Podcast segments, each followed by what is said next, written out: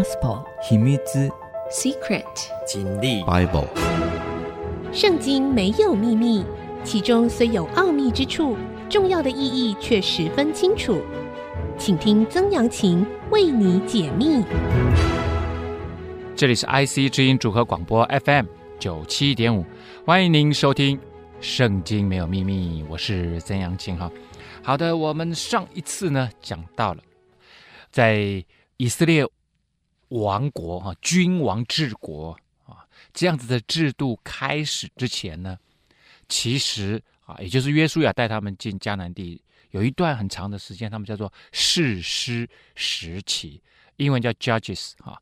那其实这个也不是说用用 Judges 就是判断事物的人。啊，好像像法官一样，其实他们并不是，他们应该是在那个时代兴起的地方领袖，而这个领袖呢，能够帮助他们解决现前眼下的重大国家或者是民族危机。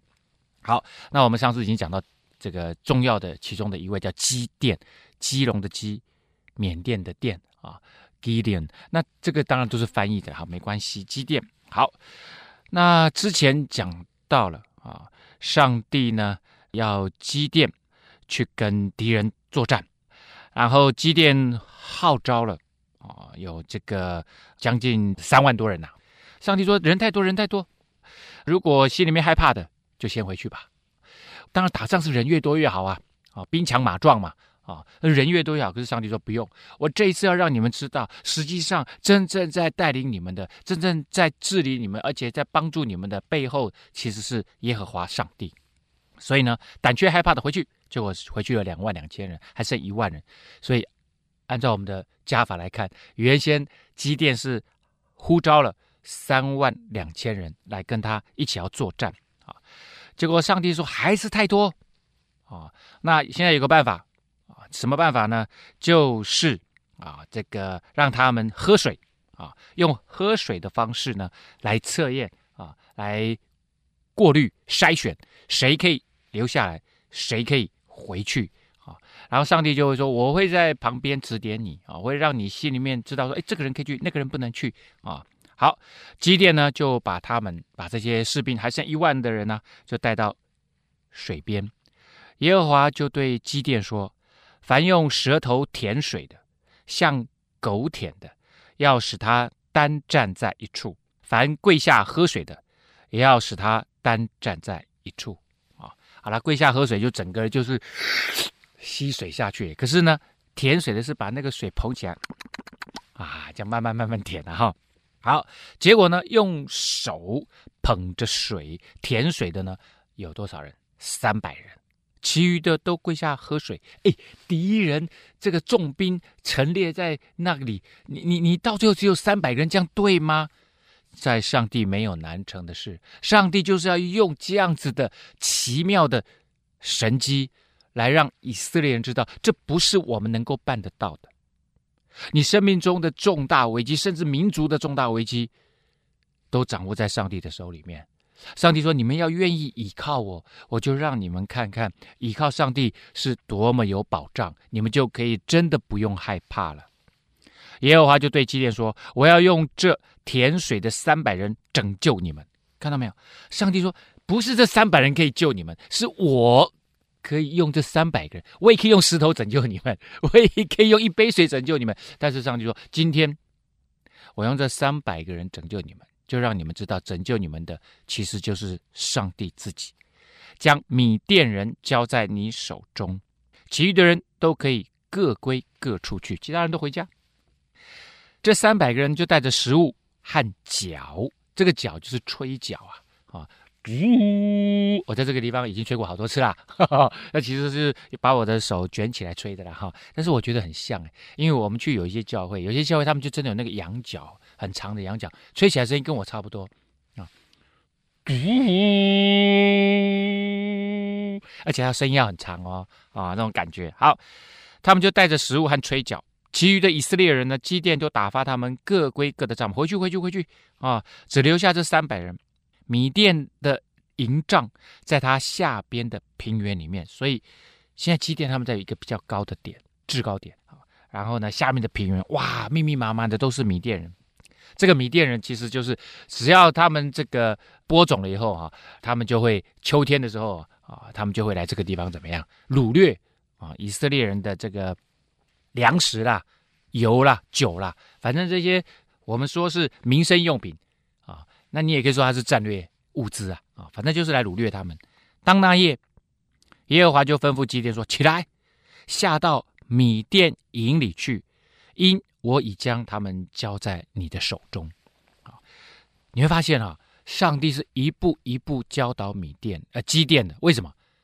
因为基甸不会打仗啊。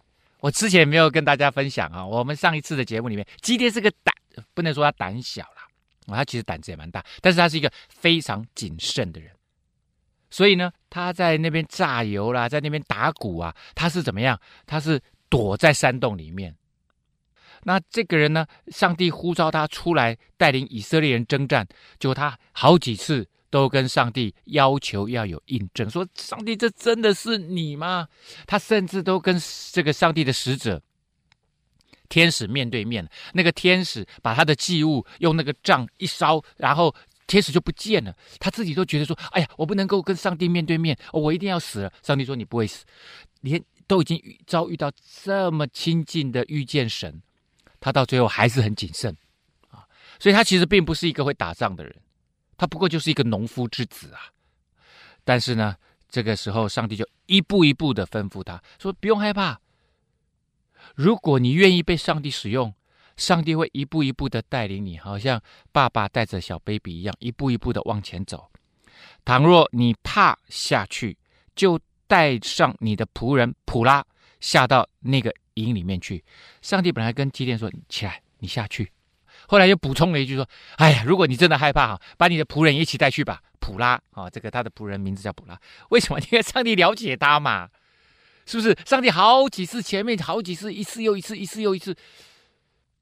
你在基甸哈要试上帝哈，试了这么多次，我们上次还讲了，最后他怎么试上帝的？羊毛嘛，羊毛第二天有露水，只有羊毛有露水，其他地方都是干的。哇，那个羊毛的水都挤着挤着挤挤不完啊！他连这样子的神迹他都还不够笃定，还要跟上帝讲：上帝，上帝，那这样不好意思哈，我这个信心真的很不够，再试一次好不好？明天羊毛是干的，地是湿的啊！他就是这样子的人，所以他是。已经谨慎到有点胆小了啦，我我说老实话啊，但是呢，上帝就说，如果你真的怕下去，好吧，那你也把仆人带下去。所以上帝知道基甸第一个不是很勇敢的人，可是更重要的一点是，上帝了解你是怎么样的人，所以只要你愿意相信上帝，你也愿意被上帝使用，不用害怕，你所需用的一切，上帝会为你预备好，而且上帝了解你是一个怎么样的人。你必听见他们所说的，也就是说，你接近到他们的那个阵营的时候，你会听到他们在里面讲话哦，然后你就有胆量下去攻营。诶，到底会听到什么样奇怪的秘密，或者是呃这个情报呢？不知道。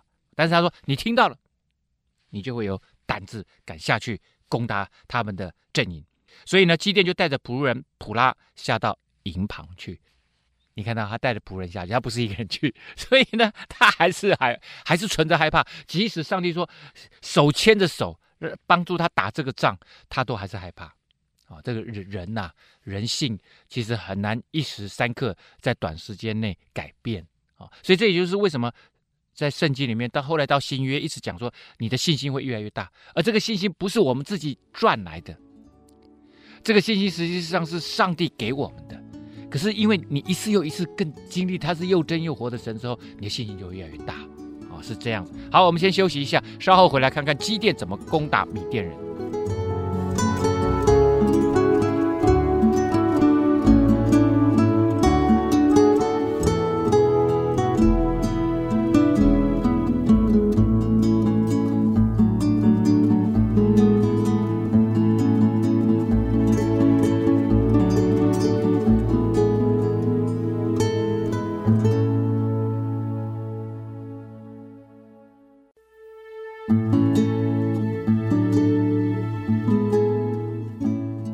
欢迎您回到《圣经没有秘密》，我是曾阳晴哈。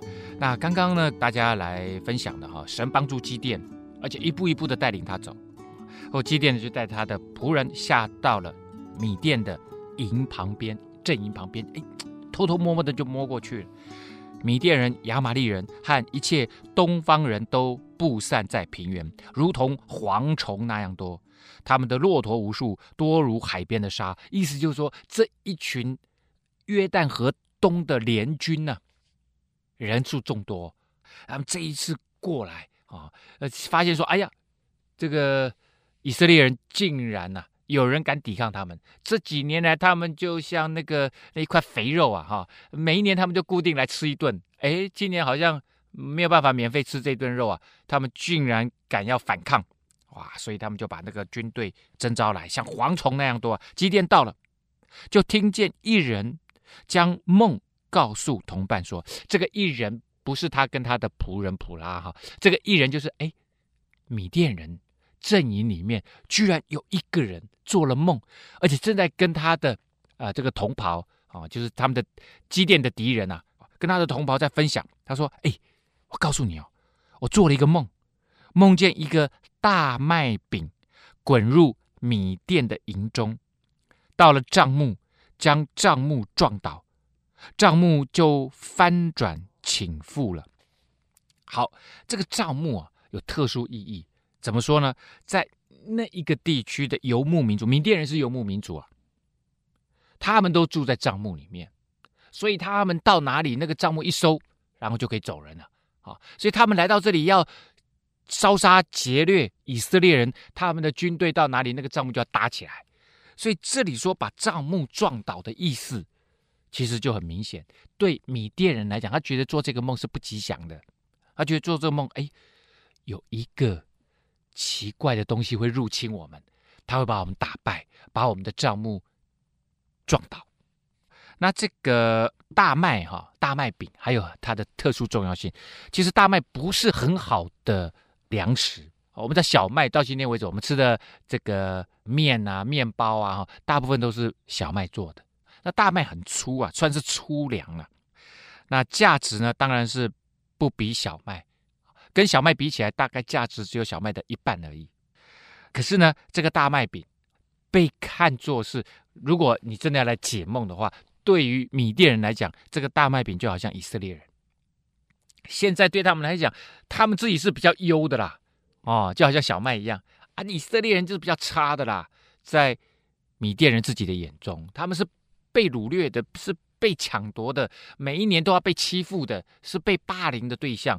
就像大麦一样，可是呢，今天大麦饼却冲入了他们的营中，而且把他们的营帐都撞倒了。这好像在预告了，说以色列人他们今天起来反抗，他们会把我们打败。好，大概是这个意思。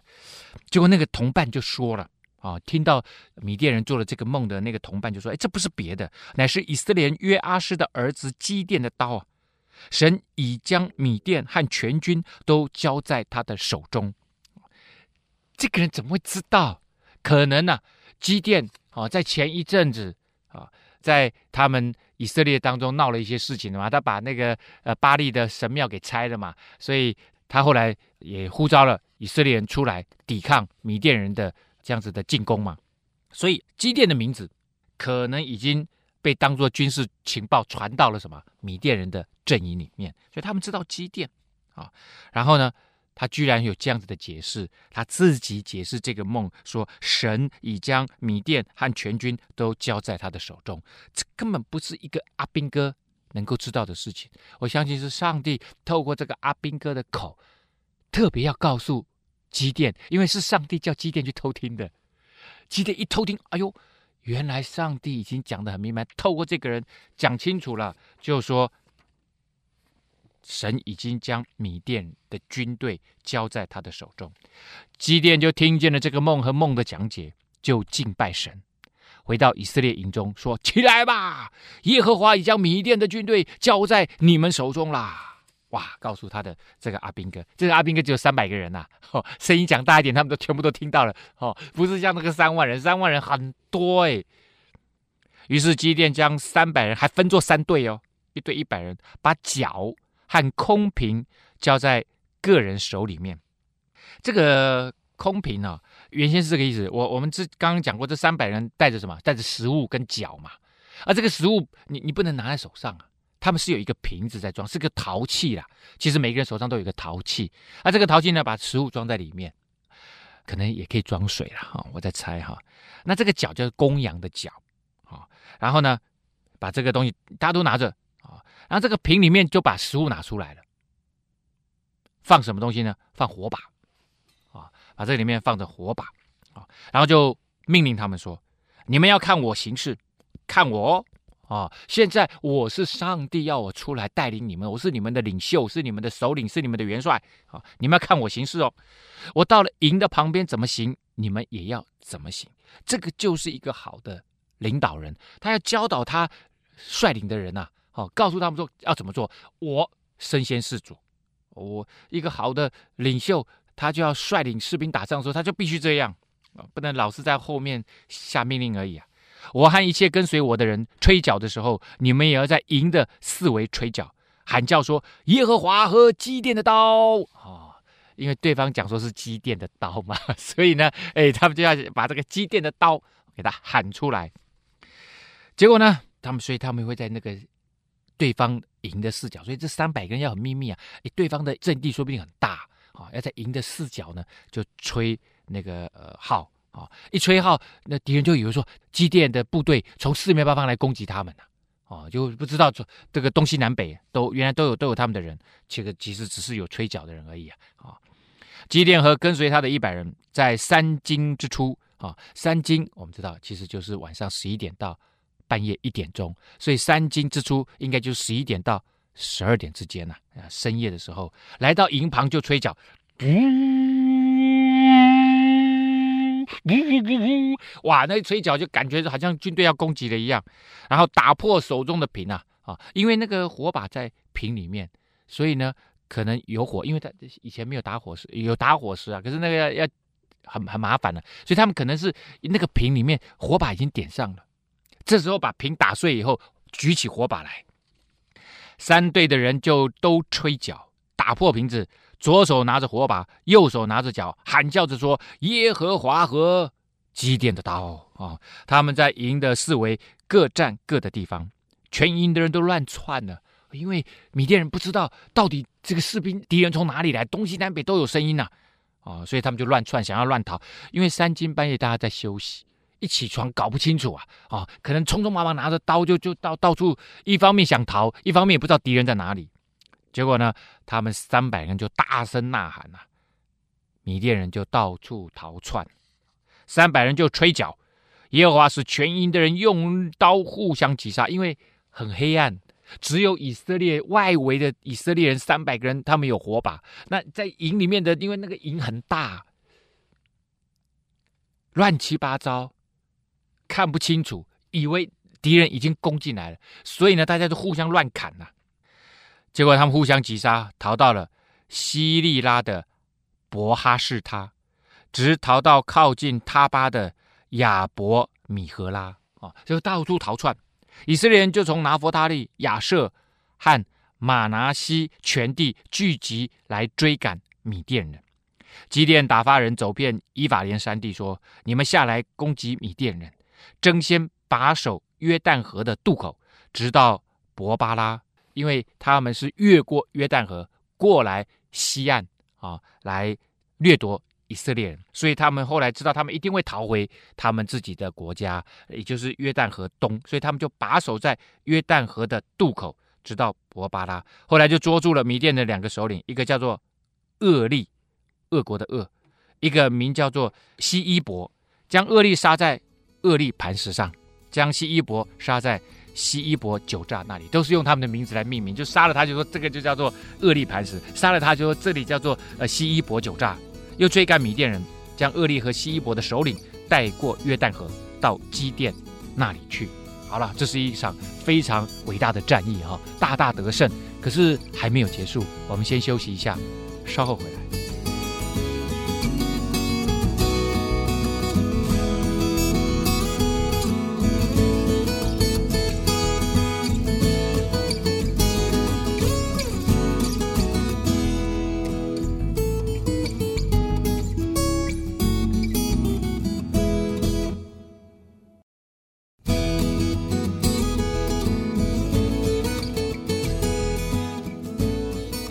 欢迎您回到《圣经没有秘密》，我是曾阳晴哈。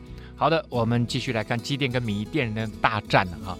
基甸在那一天晚上偷袭米甸人，用三百个人就让米甸的军队内部大大的骚乱扰乱，而且又在一片黑暗当中，他们互相击杀，然后呢，想尽办法要逃回他们的国家。在这个过程当中呢，就杀了他们两位首领啊。在这个时候，当然基甸其实他已经呼召了很多人。啊，马拿西支派啊，很多人就跟着他一起去击打什么？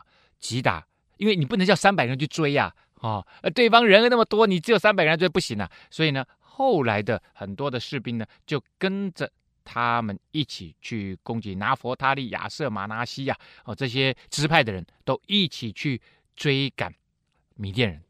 诶，刚刚讲的里面有一个支派，哎，并没有参加在这个联军里面呢，就是以法莲。以法莲也在附近，以法莲呢，人就过来对对基甸说：“你去与米甸人征战，没有招我们同去，为什么这样待我们呢？”他们就与基甸大大的争吵，就看到以法莲人哦，真的是哦莫名其妙到极点了。现在是以色列人在对抗外侮啊，啊，然后打了大胜仗，你应该说啊，那我们可不可以一起来加入来打？没有，他跑来跟基甸说：“哎，你为什么不找我们呢？”哇！你们打了大胜仗啊，荣耀都归你们。我我们都没有荣耀，我们都没有战利品。他其实就在争这些东西。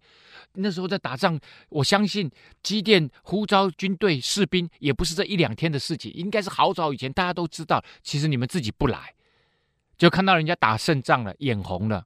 但是呢，机电这时候他其实没有力气在对付他们，因为这时候要追杀什么？要追杀敌人呐！啊，机电就对他们说：“他说好话。”啊，基甸算是蛮会说话，是吧：“我所行的，岂能比你们所行的呢？以法莲拾取剩下的葡萄，不强过亚比以谢所摘的葡萄吗？”哦，亚比以谢是基甸他们家族的人呐、啊。他说：“你们呐、以法莲人呐、你们这么强大，我怎么比得过你们呢？我所行的，岂能比得过你们所行的呢？然后呢，你们光是在采收葡萄掉下来的，都比我们。”啊、去采收葡萄多，你们掉下来的哦，我们知道那个一串葡萄可能掉一两颗啊，啊、但是你们掉下来都比我们采的多，意思说你们那么强壮，那么壮盛，哎，我怎么敢跟你们比呀、我不，我不敢叫你们呐、啊，我我我们自己打仗就好了。神已将米甸的两个首领俄利和希伊伯交在你们手中了，我所行的岂能比你们所行的呢？基甸说了这话。以法莲的人的怒气就消了。哎，那个我们刚讲厄利被杀在厄利磐石，西伊伯被杀在西伊伯酒榨这件事情，其实是基甸杀的嘞。然后基甸把这个功劳归给以法莲人，哇，这个以法莲哈人还居然就这样子厚着脸皮就接受了基甸的说法。要是我是以法莲人，我都不好意思。我说啊，那那那是你的功劳啦，好，哎，下次不要忘了哈，这个打仗哈要要找我们哦，哦，我们以法莲人也是很愿意为国家效劳，讲这样话才好听嘛，结果没有，以法莲人还还真的就就承认了说，是的，那两个就是我们杀的，根本不是嘛。不过我们可以 看得出来，基甸呢确实会说话，但是他也不得不如此说话，因为他现在没有办法来对付以法莲人。现在其实他最重要的目的是什么？要赶紧去追杀米甸人呐、哪有时间跟你现在以法莲人在这个地方啰里吧嗦的？基甸和跟随他的三百人过了约旦河，过渡虽然疲乏，还是追赶。基甸对疏割人说：“疏，疏离的疏，割割草的割。疏割其实它原本的意思，在希伯来文里面的意思叫货摊，就是我们知道，就是那个像夜市一样有那个货摊呐、卖东西的摊子。为什么有这个？”地名呢？其实还记得吗？我们以前讲过《创世纪》的时候，雅各他就在这个地方啊，舒哥这个地方，他建造了货摊卖牛，而且呢，把自己的家就盖在这里，这个地方就变成他后来真正生活的地方，非常靠近他跟上帝摔跤的雅博渡口啊。其实离那边非常的近。后来他哥哥不是他回来跟他哥哥道歉嘛，送了他哥哥好多礼物嘛。啊，他的哥哥以扫就说：“你跟我回家哦，哦，我跟我他去以东地。”后来他没有去嘛，他就偷偷的就留下来了。其实就在舒哥这个地方，离他跟上帝摔跤，而且他的大腿这个筋呐、就扭了，以后他就变成一个跛脚的雅各。可是上帝却让他跛脚的雅各，上帝却给他一个新的名字，叫做以色列。以色列这个族、这个国家的名字是从雅各开始的，Israel，其实与神与人征战都得胜的意思啊。可是却是给一个跛脚的老人，哇，这个真的是很奇妙。上帝真的是给人一个很奇怪的生命哈。那这个地方后来他们在这个地方生存啊，因为牛羊很多，所以他可能在这个地方也卖牛，所以叫做舒哥，有货摊这样子哈。好了，在基甸就到了，对舒哥人当地人就说：“求你们拿饼。”来给我和跟随我的人吃，因为他们疲乏了。我们追赶米甸人的两个王西巴和萨木拿，舒哥的人的首领就回答他说：“西巴和萨木拿已经在你手里了，你使我们将饼给你的军兵吗？说你们都已经追到他们了，还干嘛？干嘛跟我们要吃的？”这个你会发现了，我不知道为什么大家对基甸都这么 这么不友善哦，是不是基甸做人有点失败还是怎么样？但是无论如何，现在如果是看到基甸一鼓作气，然后把敌人杀败成这个样子，我一定是会站在他这边呢。结果没想到以色列真的，你从这点也可以看得出来，以色列他们内部真的很不团结啊。那个基甸带着他们的族人，然后去把米甸人打败了，居然没有人呢站在他这边呢。基甸就说：“耶和华将西巴和撒莫拿交在我手里以后，我就用野地的荆棘和蒺藜打伤你们。”基甸从那里上到庇努伊勒，对那里的人也是这样说。庇努伊的人也与苏格人回答他的话一样。他向庇努伊勒的人说：“我平平安安回来的时候，我必拆毁这楼。”啊，所以他跟庇努伊勒这个地方的人讲话的时候。他们可能正在一个高的楼上啊，倨傲的对基甸说：“基甸他们真的很饿，没东西吃，跟他们也要东西吃，他们也不愿意给他们。所以疏割跟毗努伊勒的人啊都不愿意帮助他。所以基甸说：我平平安安回来的时候，一定把你们这个楼给拆了啊！那毗努伊勒的意思呢，就是面对神的意思。这些地名都跟雅各有关系啊。”啊，那在雅博渡口的附近啊，也是在雅雅博渡口的附近。那时西巴和撒木拿，并跟随他们的军队都在加各啊，约有一万五千人，就是东方人全军所剩下。原本说他们像那个海边的沙一样，好，这么多人来攻击他们，然后带着这个骆驼大军，现在只剩一万五千人。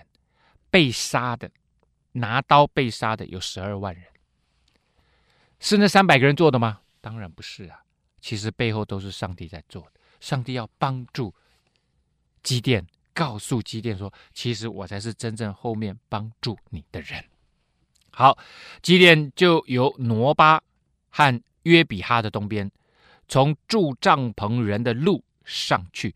住帐篷人的路，哎，刚刚我们已经讲过了。游牧民族呢，搭帐篷，随处搭帐篷，所以这个住帐篷人的路，其实也就是在说游牧民族走的小路，这跟一般啊那些商旅走的比较大条的路是不一样的。那这个应该来说，这些小路都很偏僻啊，因为他们都会走捷径，走那些小路，反正牛羊一批一批跟着走嘛，他们会去找吃的啊，所以一般来说他们会走出一条路来。这些路都很偏僻，就在那些偏僻的路上，杀败了米甸人的军兵，因为他们坦然无惧，这很重要。上帝希望他的子民坦然无惧，上帝希望他的子民因为倚靠他，知道他是掌管一切的上帝，一切都在他的手中，所以你可以坦然无惧，因为坦然无惧就大大得胜啊！好，我们先休息一下，稍后回来。thank you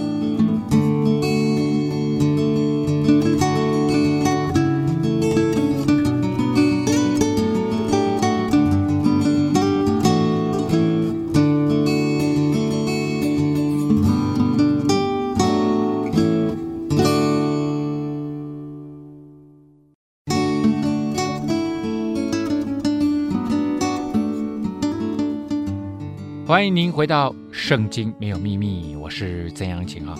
好，我们刚刚讲了基甸在这个与米甸人大战的过程当中啊，他之前先杀了两个首领，一个就是厄利，一个就是西伊伯。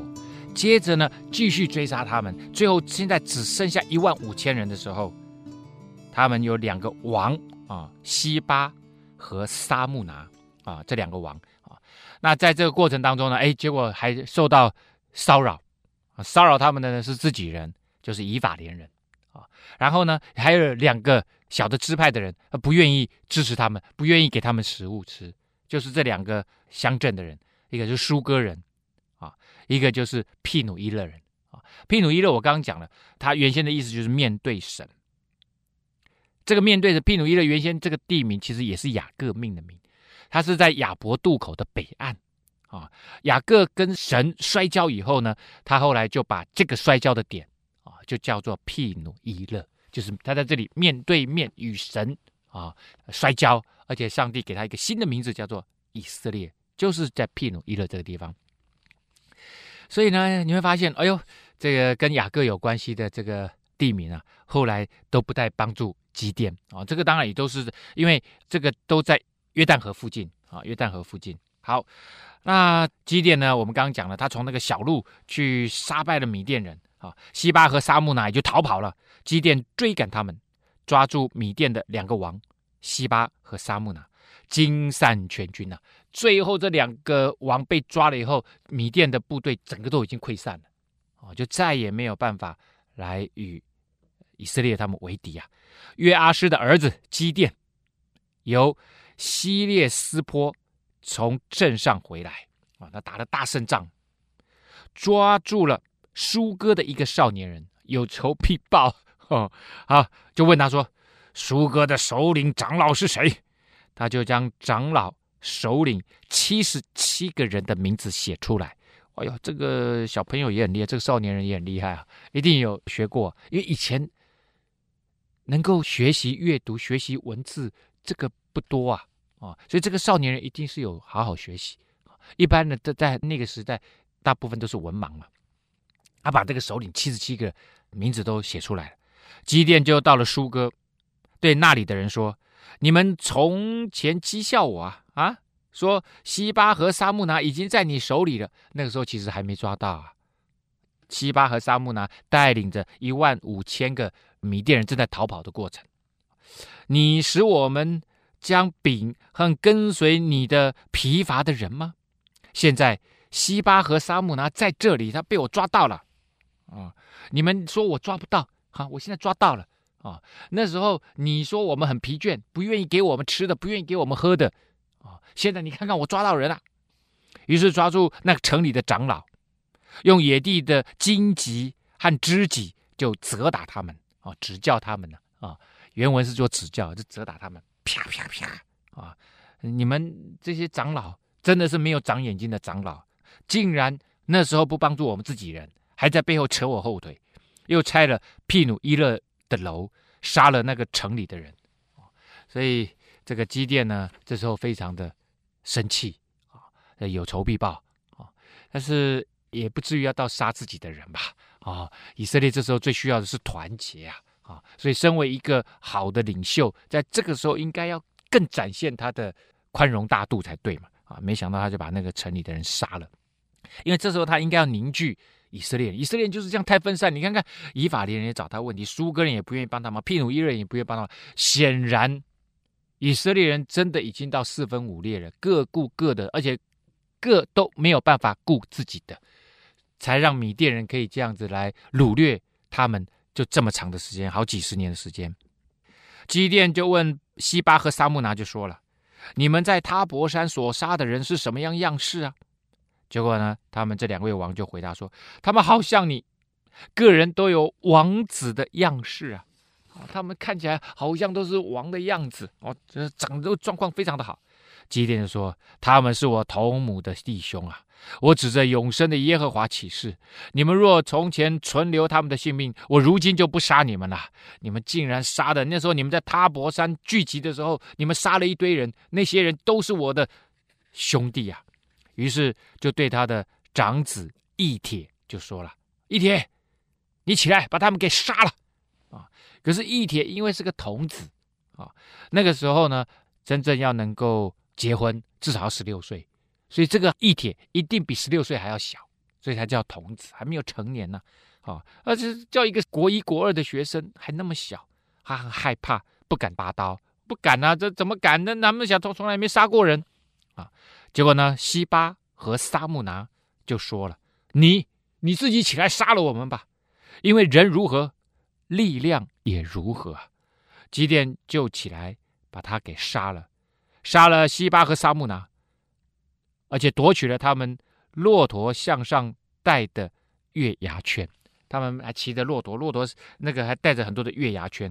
那这个月牙圈呢，基本上在中东地区或者是西亚地区，他们是用作护身符的。因为呢，米甸人崇拜的是月亮啊，所以他们就喜欢月牙圈。其实那应该都是野兽的牙齿啊，那就像月亮一样，一勾一勾一勾的。所以他们用带这个月形的护身符啊，给骆驼。那因为人如何，力量如何，也就是说，西巴和沙木呢他们不愿意受辱啊。其实，基甸要他的儿子来杀这两个首领，其实是要羞辱他们，就是你们连一个小男孩都可以把你们给杀了。这对这两个王来讲，他们是宁可死也不愿意受这个羞辱。所以说，你自己把我们杀了吧。啊，以色列人就对基甸说：“你既然救我们脱离米甸人的手，愿你。”和你的儿孙管理我们，我们愿意被你管，你就是我们的这个首领啊。以色列那个时候，他们基本上还不知道要设立王这件事情，那个是很后面的事情啊。所以他们都是一个地区一个地区，所以就就是说，你就当我们的这个首领吧。基甸就说：“我不管理你们，我的儿子也不管理你们，唯有耶和华管理你们。”还有基甸在跟上帝之间的关系，他说出了一个真理：真正管我们的是上帝啊！如果真的是上帝能够管我们，诶，我们自己就会管理好我们自己啊。但是上帝还是会设立在人中间设立一些首领，基甸就是这样被拣选出来的啊。所以上帝借着基甸要来帮助以色列人重新整合力量，对抗外侮，击败敌人啊。好，但是呢，接下来，所以基甸的那个脑袋瓜里面也有很多的混乱的观念了。他虽然说，哎，上帝管理我们，可是又对他们说，啊，那接下来就讲了奇奇怪怪的事情，非常奇怪的事情。而有我有一件事情要求你们呢，请你们个人将所夺的耳环给我。啊，原来仇敌是以实玛利人，都是戴金耳环的。以实玛利人就是阿拉伯人呐，啊，米甸人也是属于阿拉伯那那边的人。游牧民族的通称了啊，他说呢，他他们都戴金耳环，结果呢，大家这这些以色列人就说，我我们愿意给你啊，没问题啊，哦，他夺来的这些金耳环，本来他们可能说这些金耳环拿去熔一熔，他们可以可以当做金块啊，他们就就有钱了嘛，就铺开了一件外衣啊，个人将所夺的耳环就丢在中间，基甸所要出来的金耳环就重一千七百舍克勒 shekel 了。的金子一千七百舍克勒有多重呢？跟各位分享一下，十九点三公克公斤呐、啊，十九点三公斤呐、啊！哇，你就看看那金子呢，贵金属呢，十九点三公斤，哇，那很重很重啊，而且很多啊啊！此外，还有米甸王所戴的月牙耳坠和所穿的紫色衣服，并骆驼项上的金链子。结果呢，基甸就用这些金子做了一个以弗得。以弗得是什么呢？以弗得就是大祭司穿的。如果大家 Google 一下，大祭司就会穿一个无袖的背心，上面有这个呃呃十二个啊、宝石，十二块宝石代表以色列的十二个支派啊。然后就把这个以弗得呢设立在本城俄弗拉。后来以色列人拜那个以弗得行了邪淫。这就做了基甸和他全家的网络罗。那我想说，哎，怎么会呢？这以佛德不是大祭司穿的吗？可是他们没有大祭司，他们做了这个以弗得这个背心，然后就放在他们的这个可能自己搞了一个小的神龛，就把它放在那，然后大家就来拜。不管你是用什么东西，不管你拜的是巴力。亚瑟拉还是你拜以佛德，其实都对上帝来讲，你都把那个崇拜、那个敬拜给了偶像，这个以弗得虽然不是神像的样子，但他就是个偶像。金钱也可能变成你的偶像，就是代替了神呐、但是上帝不是要这样子的信仰啊。好啦，反正 anyway，基甸做了这个以弗得啊，就让以色列人又重新陷入了罪。这样米甸人被以色列人制服，不敢再抬头。基甸还在的日子呢，国中太平了四十年。约阿施的儿子耶路巴利回去住在自己的家里面。耶路巴利就是基甸了哈。他有七十个亲生的儿子，因为他有许多的妻子。他有一个妾，也为他生了一个儿子，在世剑那个地方。基甸给他起名叫亚比米勒。约阿施的儿子基甸年纪老迈，死了，葬在亚比以谢族的俄弗拉，在他父亲约阿施的坟墓里面。这就是基甸最后的故事。为什么我还特别交代他生了七十个儿子？而且他有个妾在世剑，叫做亚比米勒，因为接下来要讲亚比米勒的故事。好，我们今天呢就把基甸的故事呢，在这个时候要告一个段落了。圣经没有秘密，我们下次再会。